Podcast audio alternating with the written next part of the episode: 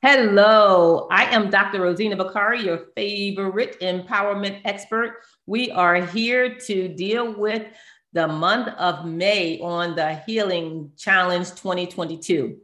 I am here with my fabulous co host, Dr. Stephanie Singleton, and we are excited to talk about this topic with you today. Tell them what that topic is today and say hi to the people, Dr. Singleton.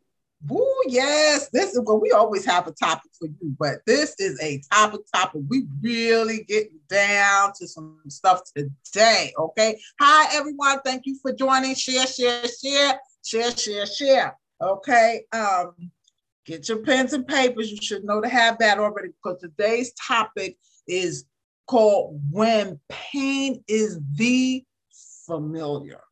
Okay. And usually I would start a question. Wait a minute. Let me say that again because I, I, I don't, Dr. Part, I don't want folks to miss that. Okay.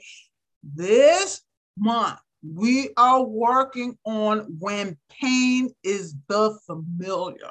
Okay. And usually I would start us off with a question, but we're not going to do that today. You know, we, are going to do something a little different. Dr. Bakari, if if if you would please, if you could just read May 2nd in the healing journey, that that gem that you give us for May 2nd. All right, I will do that. Let's see, let's change that there. May 2nd. When there is enough distance between you and your pain, your peripheral vision becomes much bigger. You become acutely aware of how much pain the world produces. When you find your voice, you see the connection between oppression, silence, and pain. Despite your global resources, we are living in a world of unmet needs of human beings. Society has become its own autoimmune disease that cannot tell the difference between the good and bad cells, fighting against itself. May you desire to fit in, may your desire to fit in transform into a desire to fix instead. Ooh, thank you very much for that, Dr. Bakari.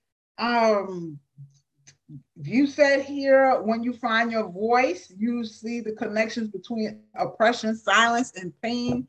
Can you make those just get articulate those um, connections for us, please, here?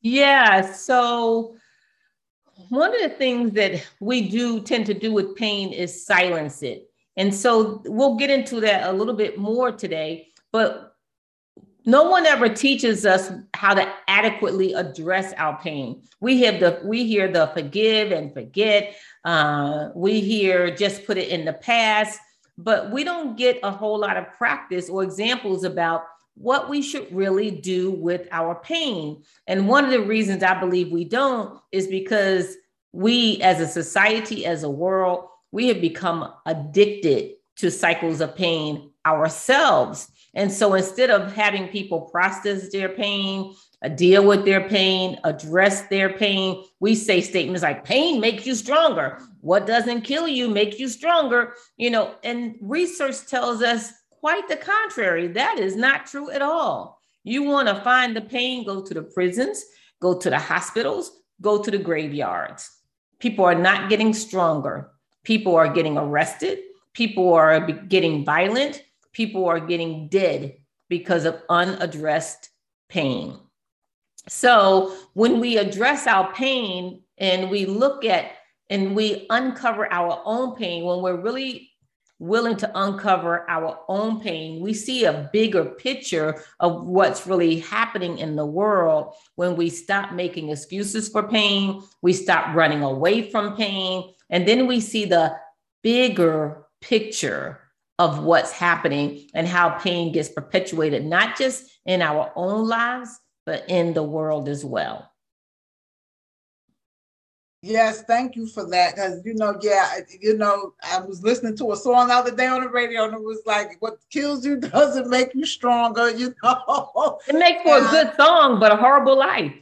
Right? Yeah, exactly. You know, and and my favorite one from back in the day and of course I'm, you know, being sarcastic here is, well, if you just pray hard enough, you're not praying hard enough, you know, and that's not a slam against prayer, but you know, God is setting you up for your blessings, girl. Yes, indeed. Like, mm. Yeah, yeah, mm. yeah, yeah. Because a lot of this pain, right, that we're talking about, right, that's, that's like you said, when you look at the hospital, some of these hospitals, when you look at the prison system, when you look at um, the, the, violence and people dying by suicide and things like that. A lot of this type of pain is like is traumatic, you know, and it, you know, and it's people running around living with PTSD and not even knowing that's what it is and how to handle it. So, um, can you just can you just give us an idea or really tell us what is trauma and PTSD? You know, and what are some of the effects, especially around PTSD, right? Because, and I feel both of these words are just thrown around. People say, "Oh, I'm traumatized," not really knowing what that means um, mentally, emotionally, and physically, right? Because it, it, it's also it also stays in the body. But in terms, especially in terms of PTSD, because people think that's something so only soldiers get. So um, could you break all of this down for us, please? yes. So PTSD and trauma, PTSD, post-traumatic stress disorder sometimes but a lot of times it's not a disorder. And so, first, let me start there where post traumatic stress blank, disease, disorder, dysfunction, dis something. But what happens with PTS, post traumatic stress, is that there is a response to something.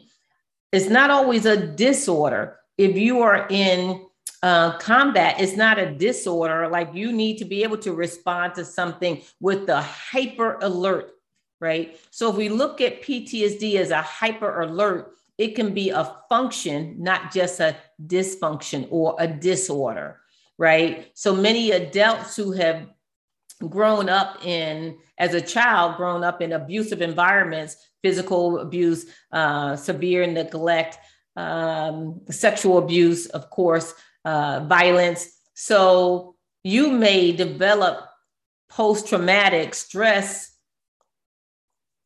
defenses in order to survive. But those defenses may be very relevant in your environment until they're not anymore, right?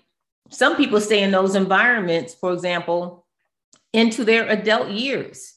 I know still some adult survivors of childhood sexual abuse who still, as an adult, spend time with their primary violators. Sometimes they have to live in a house with them. Maybe it was an older brother and they still may live in a house with them for a while, right? And so that PTSD that you say, that D could be for defense, disorder, distress, you know, a, a number of things. So those that hyper alertness may not necessarily be a disorder, but it is a stress alert that's unhealthy. So the behavior, the response may not be a disorder, but your brain constantly having to be on alert does something physically to the body and then it also can create can create some negative effects in other areas of your life but you get to determine kind of is that working for you or, or is that not working for you? How can you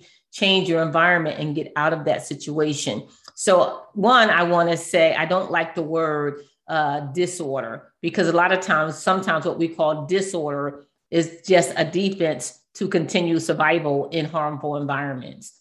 But so what it is is is your brain basically being on hyper alert and giving your body a response to be on alert. Now, in order to be on alert, certain things has to happen that go through your brain system. So if you're on alert, chances are it's going to interfere with how other systems operate. For example, a lot of people who have who have experienced severe distress have gastrointestinal problems because you're not worrying about digesting food if you are in a combat situation. Now, your brain does not know the difference between uh, uh, physical combat and emotional combat. right? It's like this is an environment where you are unsafe and you must do something to protect yourself. Okay, shut down shut down your your digestive system shut down um, your feelings and desires numb out because you may have to do something that you don't want to do you may not even be able to remember what it is right and so it's not good for our bodies and it off because it's not good for our bodies it often can create a body mind disconnect and so there are on and on we can go about the harmful long-term effects of post traumatic stress anything, right? And so here's the thing it so there's a slim line. Sometimes we use post traumatic stress uh, synonymous with trauma. It depends. I'm not gonna, it's not worth fighting over words uh, for us to understand these concepts. But trauma, people people pick and choose what words work for them right? Nowadays, we call everything trauma. And sometimes people will say, everybody has trauma. Well, if everyone has trauma, then it's not trauma, right? I mean, like everything can't be an emergency, right? I mean, you can't take everybody to the hospital and say everybody needs care now. Like, no, then why is this the emergency room, right? So trauma, trauma is trauma. And so it's, it's on one hand, when people say that, what they mean is that we've all been in situations that hurt us deeply and we and we were um, too vulnerable in those situations to take care of ourselves to that degree we could say yes we all have trauma. Maybe it was something somebody said to you did to you but it did not grossly interfere with decision making in the future forever. It was not so uh, grossly or so egregious that your brain made a shift in the world as to how you are going to then believe about yourself or the world right? So when we talk about trauma, trauma leaves a mark on our psyche that then says we need to make a shift about how we see ourselves in the world or other people in the world. So that's what I would call trauma. So, do everybody have trauma? Mm, everybody has some scars that they could go back and address, but everybody doesn't necessarily have these major shifts that occur as a result of something that has uh, heavily impacted their lives. Otherwise, we wouldn't need the word trauma. So, the word trauma was meant to be a distinction between what we can expect under normal circumstances versus some behaviors or experiences that we have that are out of our ordinary expectation of life, right? Said some people who are traumatized after their breakup, right? So, but chances are that's not supposed to, in ordinary circumstances, leave a long-term impact to the to the degree that we have other traumas before that, it probably will. So that's the other issue to address what people identify as trauma may not really be the trauma. It may be a trigger to previous traumas in their lives that they have not dealt with and may actually be in denial of.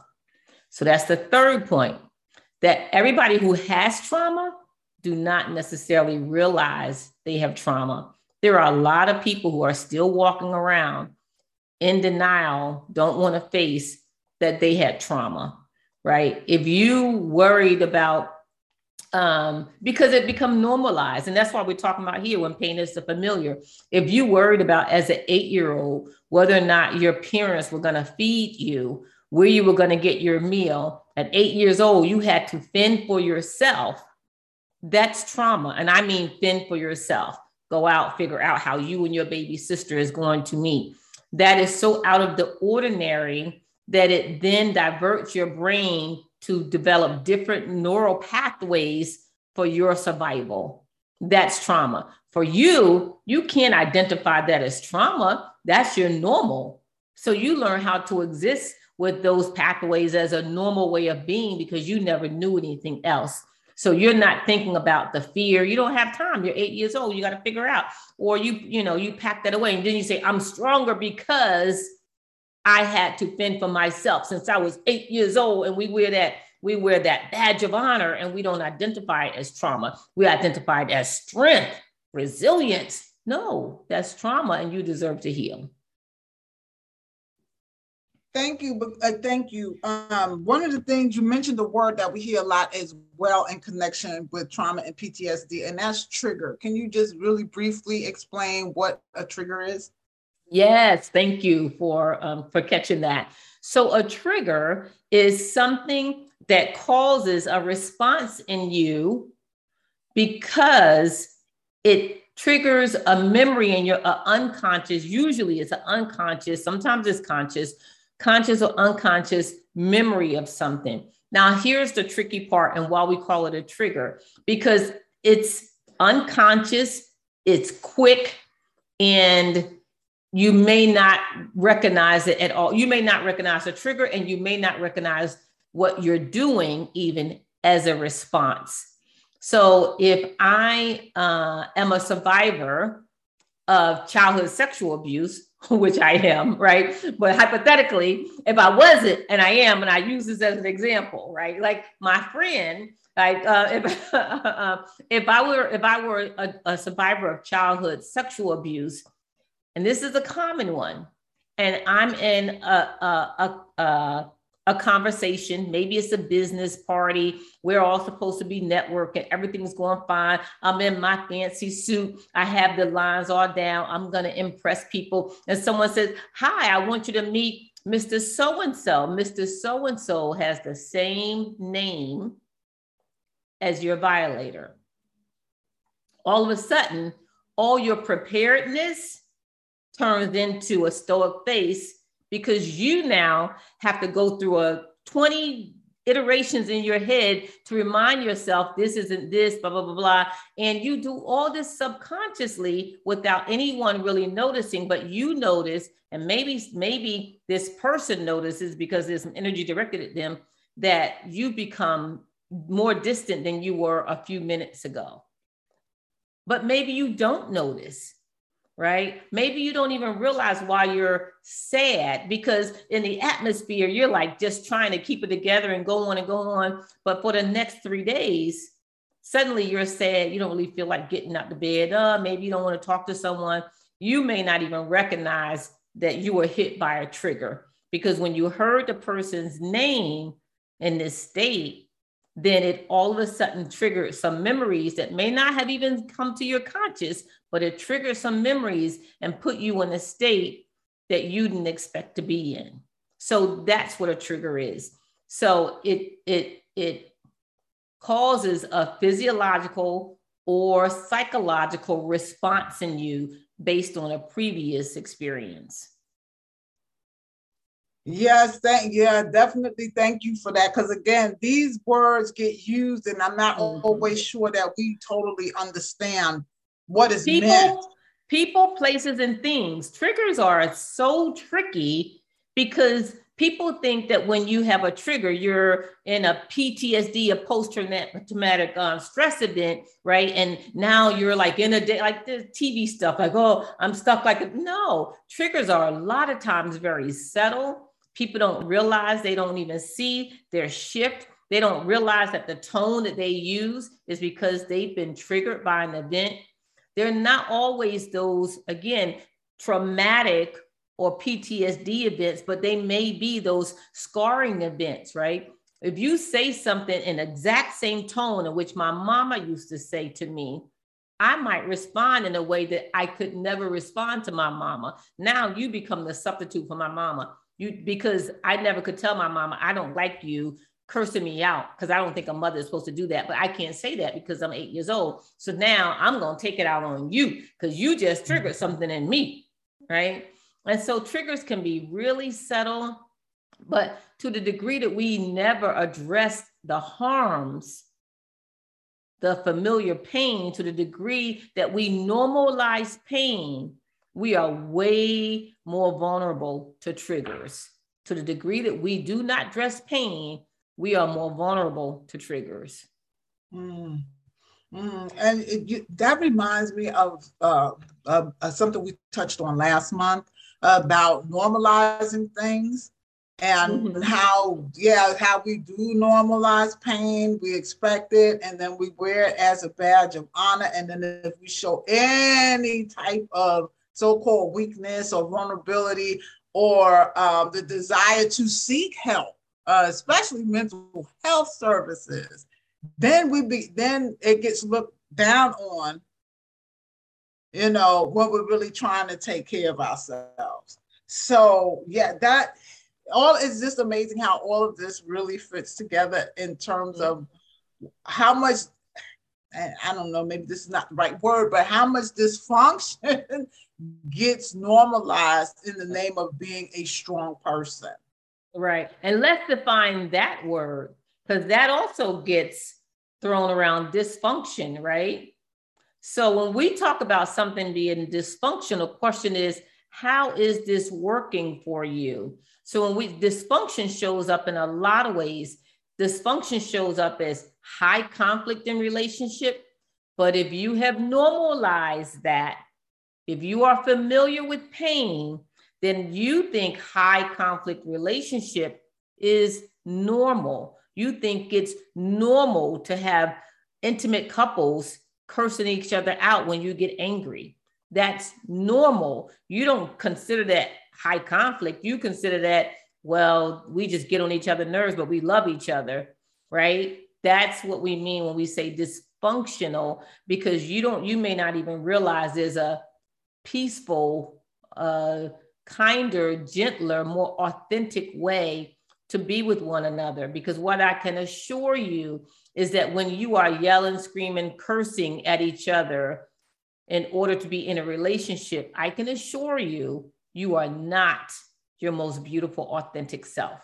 And so when things take us away from our most beautiful, authentic self in ways that create conflict, that create um, more pain, where we cannot predict how to take care of ourselves, then that's what we are considering dysfunction, right?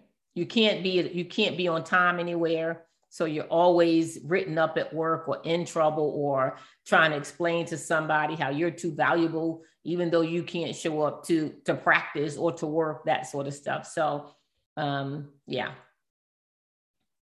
Yeah, this, you know, this really hits home for me. I'm not gonna stay on this too long because you know we have we have so much uh, we want to cover with this, you know. But it took me a long time to even realize that I was dealing with trauma and PTSD, and it wasn't because I wasn't going to a whole lot of therapy. I want to tell you, I want to tell you that it wasn't that. And I mean, I have been in therapy for years sometimes I would, would walk out of therapy and I, I, would feel worse. I didn't realize I was mm. triggered that um, right. the person really did was not trained in trauma. And I think this is an important thing to really to, to really tell our people out here listening to us is that Every therapist is not trained in trauma. I mean, and who I, who knew? I did not know that at the time that I was seeking the services. If somebody said, "Hey, you know, I have experience, you know, with people who've been sexually abused," and I automatically thought they knew what the heck they were doing. Right?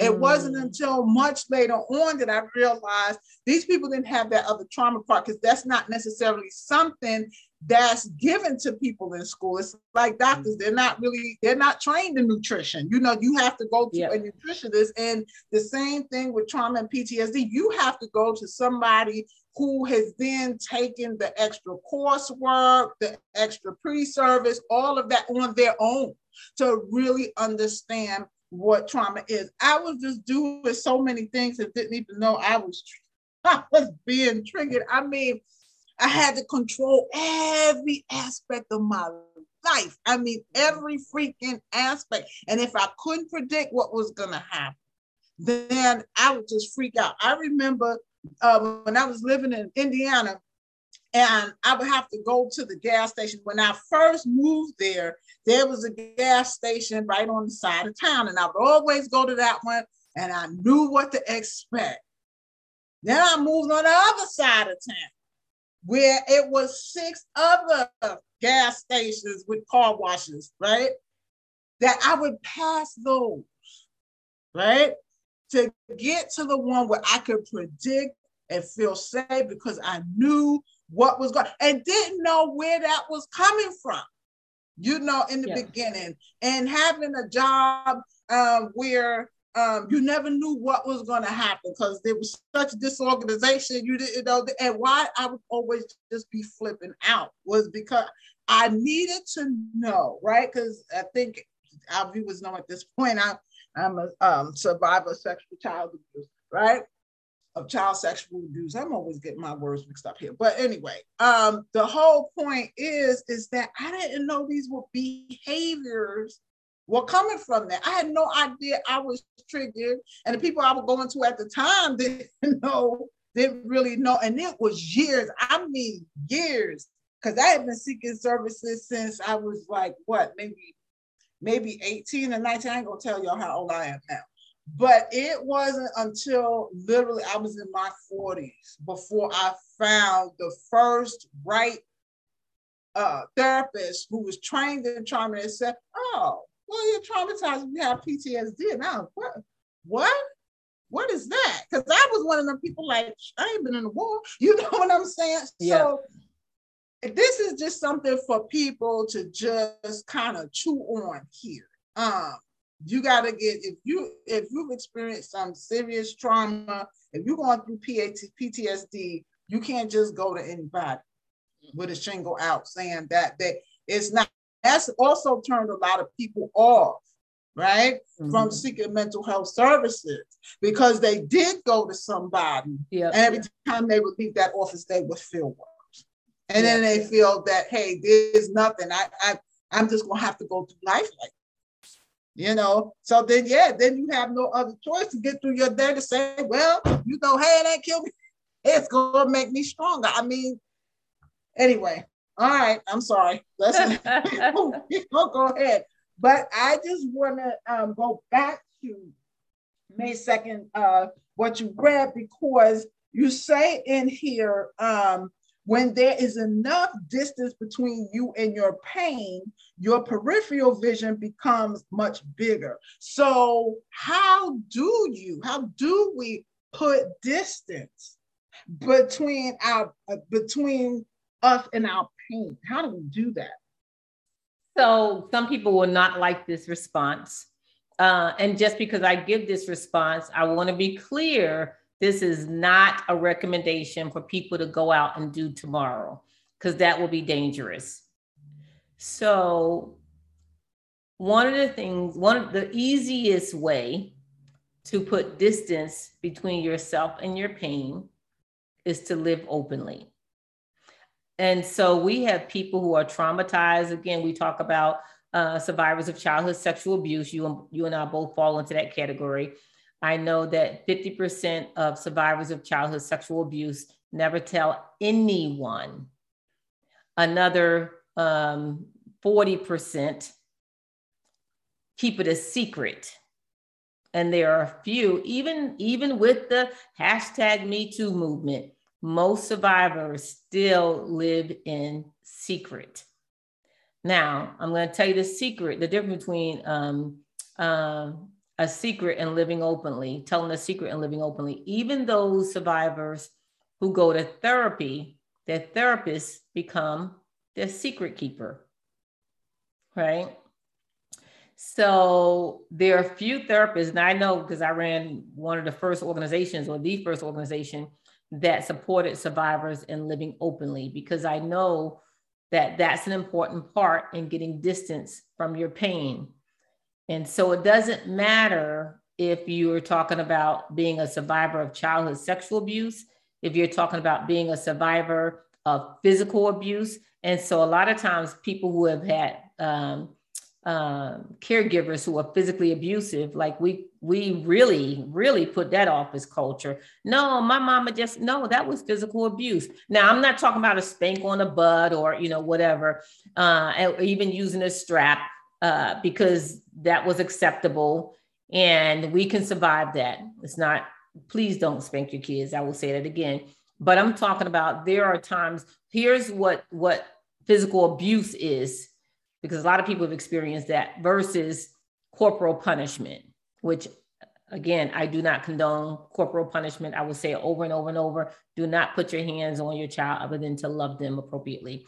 But at least when people didn't understand how bad corporal punishment was for the children, corporal punishment was a way to direct discipline on a person. So in order to be uh, in order to receive corporal punishment, you had to have done something wrong.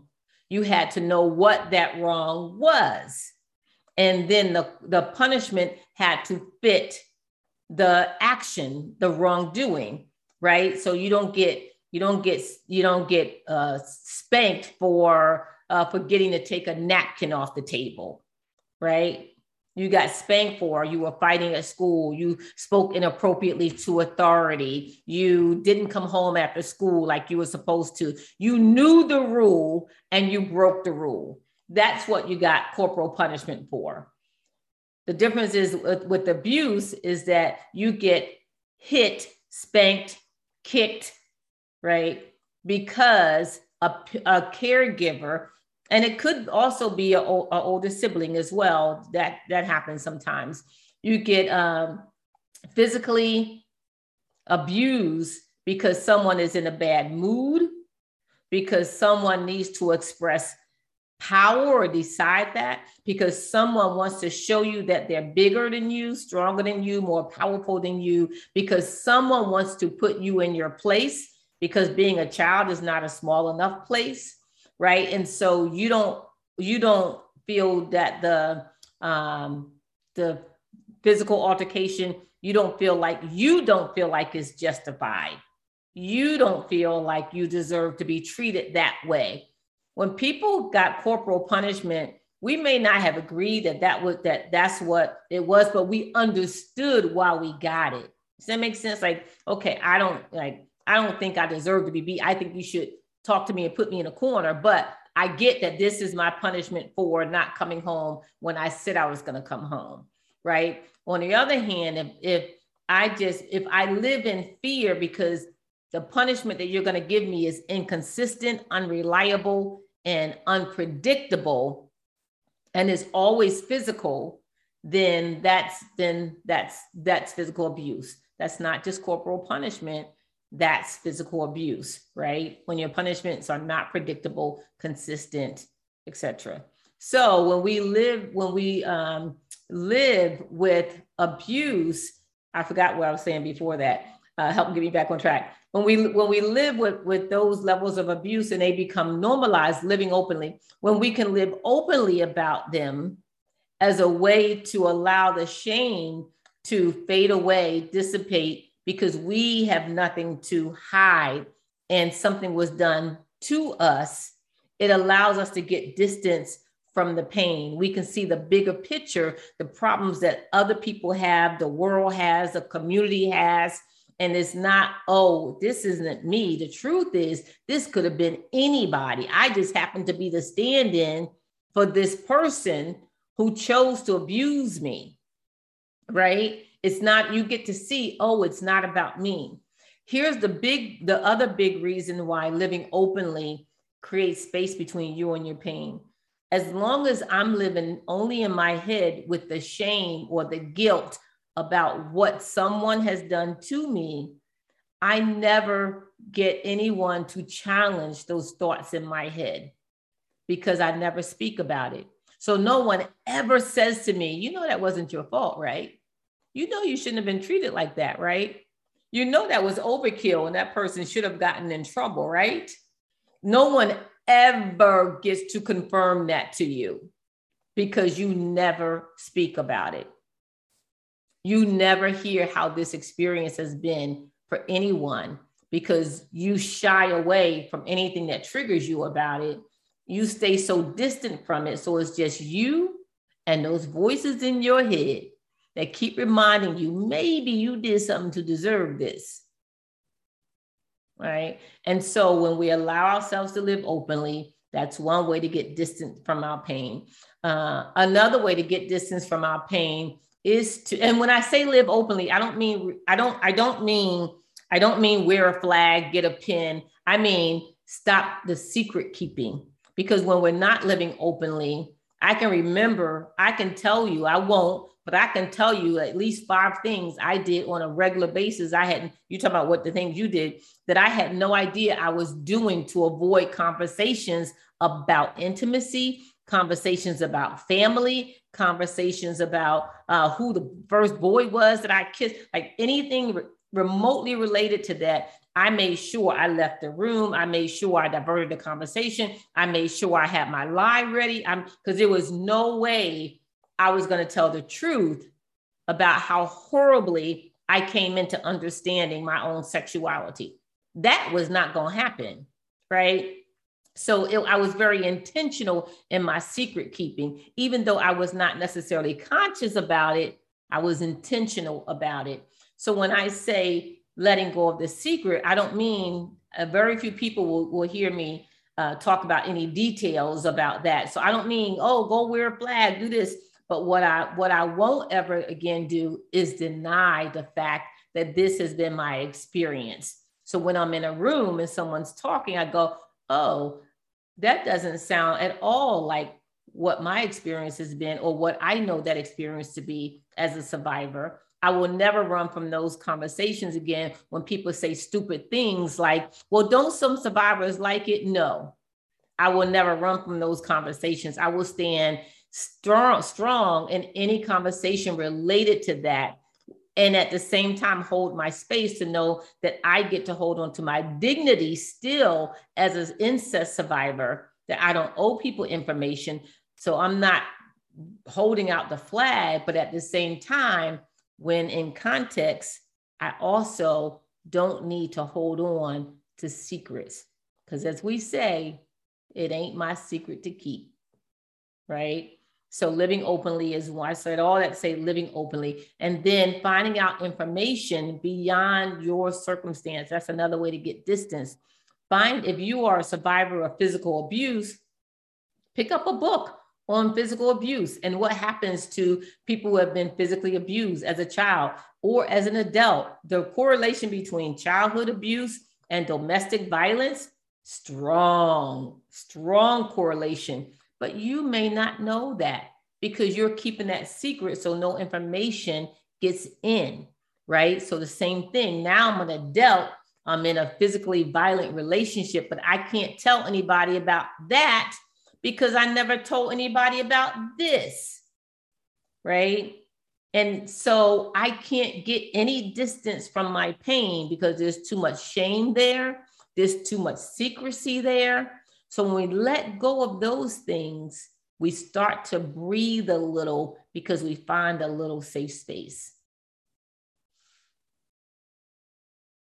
Yeah, thank yeah, thank you, thank you, thank you, thank you so much. So much of that resonates. Um, this resonates with me. I remember and um early on thinking that I was the experience, like I was the personification of all of that horror. And you you know like i i was it, there was no separation between me and that experience yeah. you know? And when i could finally say okay i experienced that. It wasn't something that i deserved you know? It wasn't something that i did. It wasn't something that i brought on myself you know? All yeah. of those type of things it was like i experienced this. This is on this person right? This is not yeah. right my thing it, it, it did give me a lot of breathing room. And to know that some of the things that I was doing was in response to that. It was even though I was an adult, it was a it, it was in, still in response to that because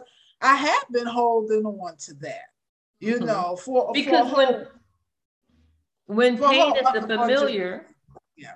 Sorry, sorry. Go ahead. What you no, go ahead. Mm-hmm. I was just going to explain, right?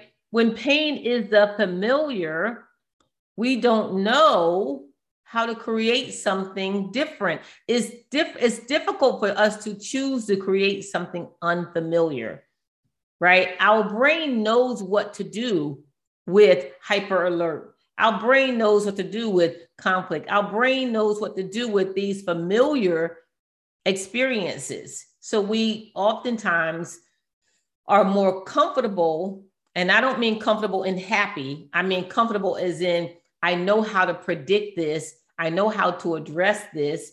So that is more convenient for me than learning this new behavior over here that I haven't seen anyone do, I haven't talked to anyone about. And so our brain often just keeps keeps on reaching for what is familiar, even though it is not in our best interest. That's what we call dysfunction.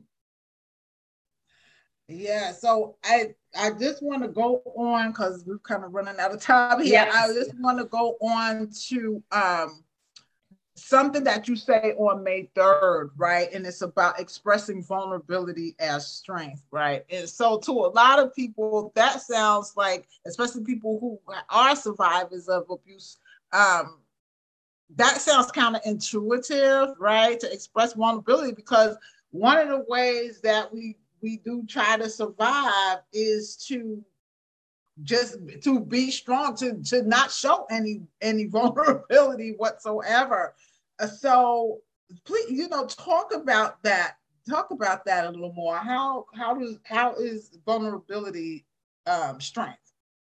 So what you run from has already won i'll start there what you run from has already won until you stop running right? And so when we talk about leaning into vulnerability, we're really saying stop running from yourself, right? Your beautiful, authentic self has more to offer this world than any assets you could ever achieve.